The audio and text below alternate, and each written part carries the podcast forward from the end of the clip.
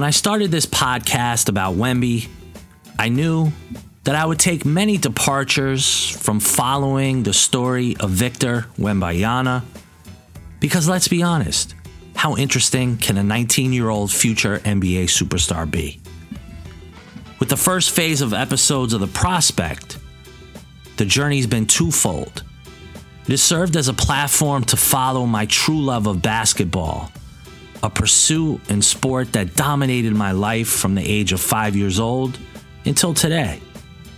It also is an exercise in following the trends inside the media landscape of the NBA and the money machines that cover it. It's been emotional and rewarding and different from my traditional investigative pursuits in the crime arena. And it's worked a creative muscle wherein I have to write, edit, and think on my feet each week on what to cover. This week there was a lot to unpack, and I had to go back to my friend and colleague, the Greek freak, Johnny Aganopoulos. I wanted to understand the South Beach flu that descended on my New York Knicks. We had to talk Ja Morant. We had to talk the collapse of the Phoenix Suns. And lastly, the NBA draft lottery. Now, we taped this episode on Tuesday, so tonight we will find out where Wemby lands. And here's the teams that he could go to. You got the Pelicans, the Raptors, the Thunder, the Bulls, the Mavericks, the Jazz, Wizards, Pacers, Magic, Trailblazers, Hornets, Spurs, Rockets, Pistons. Obviously, the Spurs, Rockets, and Pistons have the best chance when that ping pong ball comes out.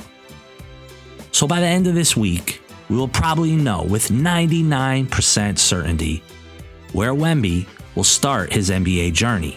One parting thought that started me on this journey is that my original hypothesis still stands that Wemby, while he is being anointed the next NBA billion dollar superstar, he's going to face more scrutiny and media obsession. As a cautious example, look no further than Ja Morant and the new release of his Nike sneaker, along with yet another video of him waving a gun on Instagram Live. Wherever Wemby goes, his life will be live, unedited, and uncut for all to see. With more cameras and recording devices than ever before. Just think about that pressure and ask yourself is he ready? Without further ado, here is the Greek in this week's Prospect. Greek, welcome back. I had a whole list. I have a whole itinerary in front of me that's got a lot on it, but I'm going to start where we need to start, and that's with the Phoenix Suns. And here's my contention, okay? Kevin Durant and Devin Booker are arguably two of the best players in the NBA. You could probably make a case that the way Booker played, that he might be the best player in the NBA. And Kevin Durant is a close second. I don't want to hear any excuses. I don't understand the firing of Monty Williams. I don't understand how you get almost 80 points a game from these two and you can't figure out how to win. I will. Okay, number one, let's start at the top, which is the Monty Williams firing. I am truly torn. Um, I think, I don't know if there's ever been a better human being who was the head coach of the Phoenix Suns. As a as a human, I love Monty Williams unconditionally.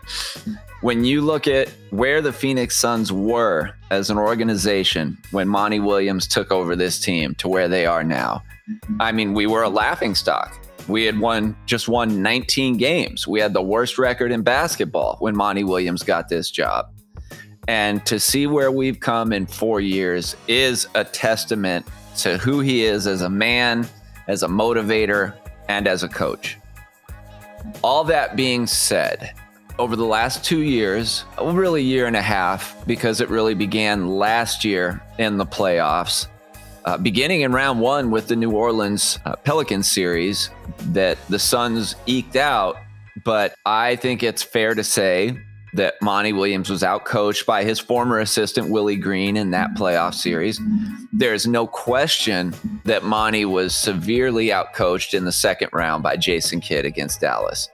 This year, it's kind of hard to judge him as a coach because of everything that transpired from the beginning of the season, dealing with the the contract drama of and no Greek. All I'm hearing is excuses here. No, no, no I'm, I'm getting to I my point. I'm didn't even add. I didn't even add Ayton into the mix.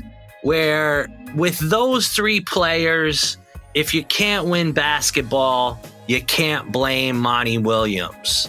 You can't say he was outcoached. I just don't buy it. I don't buy it in today's NBA. It rings false. It just it doesn't add up.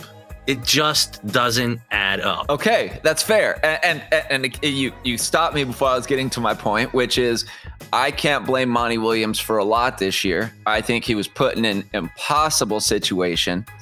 I think trying to uh, as you know, I've told you a number of times, I, I thought that the odds, I mean, in the history of the NBA, no team has ever made a trade the magnitude that the Suns made at the trade deadline and gone on to win the championship. In 70 what 6 years we're at now in the NBA's history? I just felt like this team was incomplete. It was incomplete going into the playoffs. You saw it with Monty still searching for rotations whether it was the fifth starter whether it was the bench. I mean you would have a guy like TJ Warren who doesn't play for the first first round basically and then all of a sudden he's your first or second guy off the bench same goes for Terrence Ross I think outside of the top four on the Suns, it was really a grab bag of what you were going to get outside of those top four players. And then you factor in, you lose Chris Paul to a pulled groin in game two.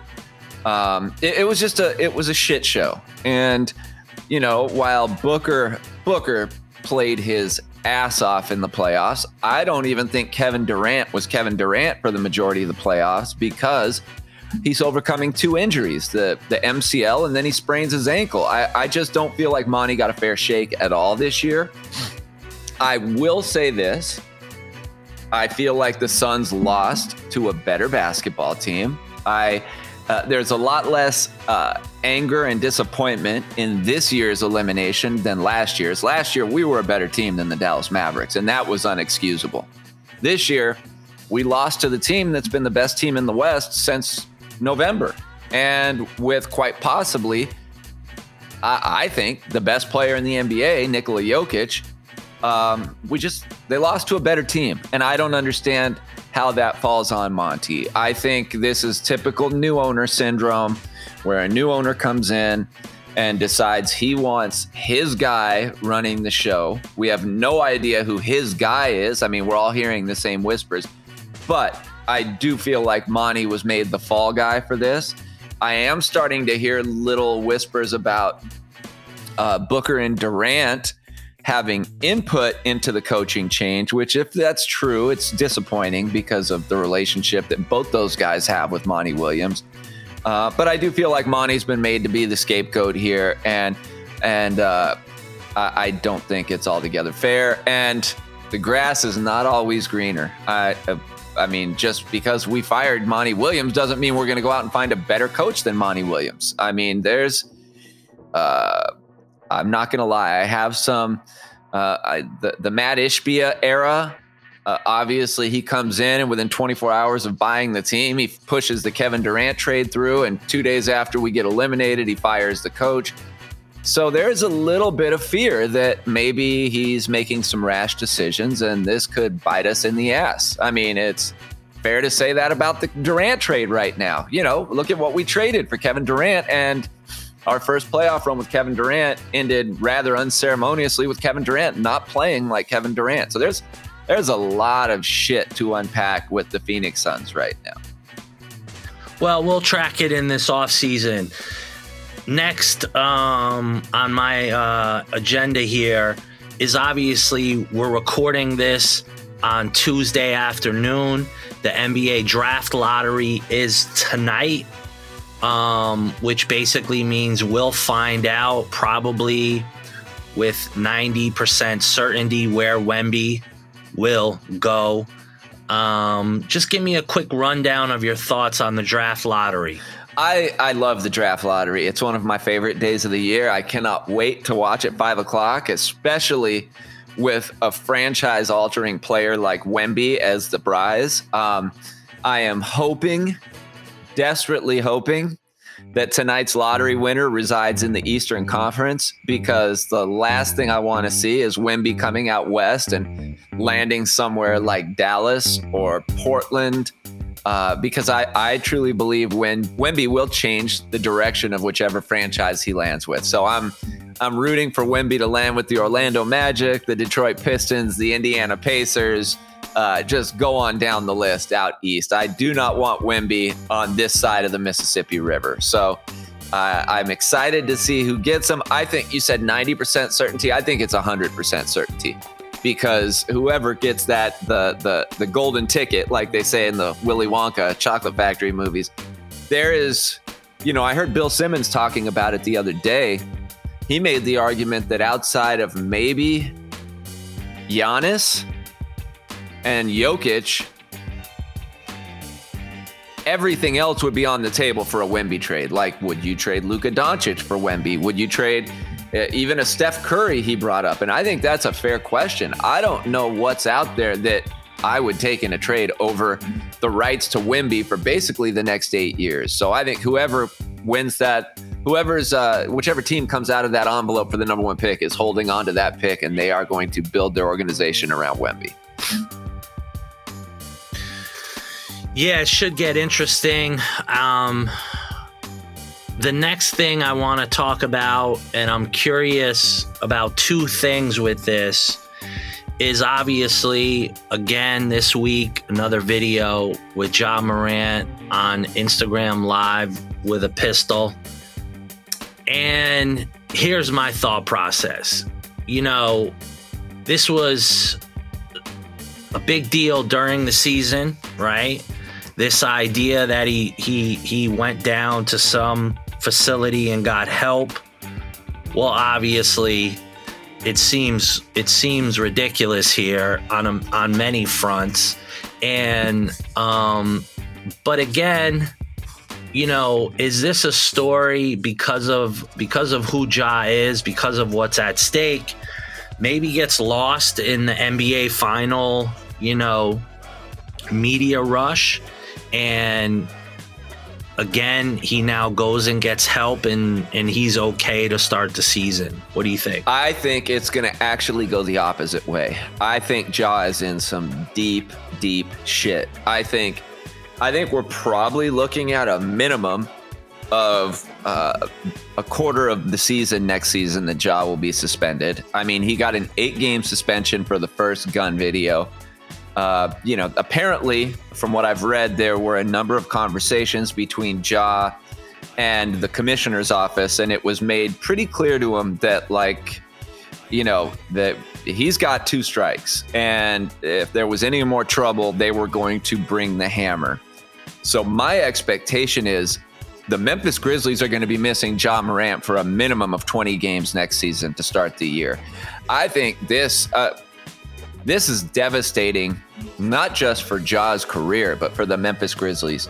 The guy that you've built your organization around has now shown himself to be so unreliable that what a month and a half after, you know, he's stuck in the middle of a shitstorm with the Washington Post and the NBA and having to go on TV with the the PR tour, you know, the Jalen Rose interview talking about how sorry he is. I think this is a really, really big deal. And I think it's a big deal for two reasons. Number one, the NBA is going to come with a swift and harsh penalty because they've already warned him after the first suspension. But number two, now if you're the Memphis Grizzlies, you really have to question if you can hitch your wagon to this guy going forward. Because, I mean, think about the arrogance and stupidity it takes after just having everything blow up in your face that like what what's it been two weeks since the season ended and now he's doing more ig videos with guns i mean it's it's as bad as it gets. And I have serious concerns for Ja Morant's future at this point. I mean, if if he can't go longer than a couple months without getting in trouble after all the shit he caught, you know, late in the regular season, I, I am I'm actually very concerned for him as a human being. And I think his career is in real jeopardy right now. Do you think Nike pulls uh, the the shoe deal, and does someone like a Powerade pull pull there? Nike didn't the first go around. They the shoe came out.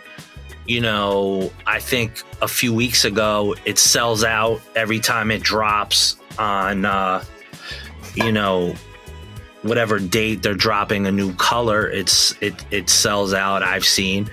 Um, so do you think Nike pulls um, the shoe? I, I think what'll happen is Nike, Powerade, all the people that have sponsorship deals with Ja are going to sit and wait until the NBA's quote unquote investigation is complete.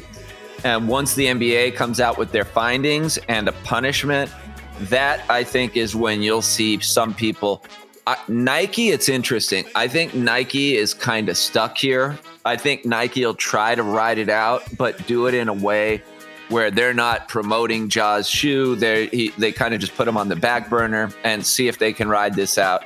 I think other co- companies that Ja's uh, signed endorsement deals with will back out. I think you'll start to see something similar to what happened with Kanye West after his anti-Semitic remarks and stuff like that. You're gonna, he's gonna become radioactive for a little while, and I honestly, again, because you're talking about a guy who two months ago sat up there on national TV and did these emotional interviews and talked about how he has to be better. So a lot of these people are going to wonder how they can actually believe Ja when he says he's going to be better. So I think it's going to hit him hard financially. I think Nike will hang in there, kind of like Adidas did with Kanye, where uh, they just kind of he vanishes from, you know, not just their promotional campaigns, their commercials.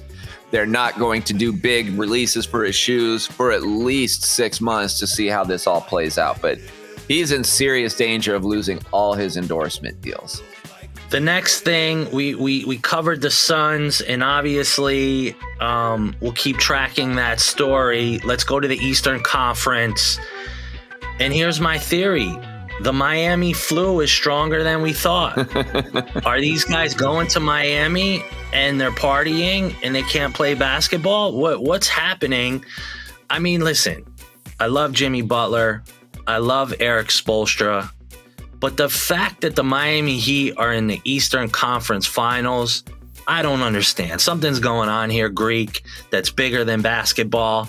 I'm chalking it up to these young guys being in Miami. They're millionaires in Miami. Listen, the normal average guy loses his mind in Miami. Yes. These guys are going down to Miami. Something's happening. To, it, it, give, me the rundown here with the. Well, uh, the South Beach flu is a real thing. I mean, it is a real thing. And if if you look during the regular season, any team that has an off night the night before a game in Miami usually gets the living shit kicked out of them the next day.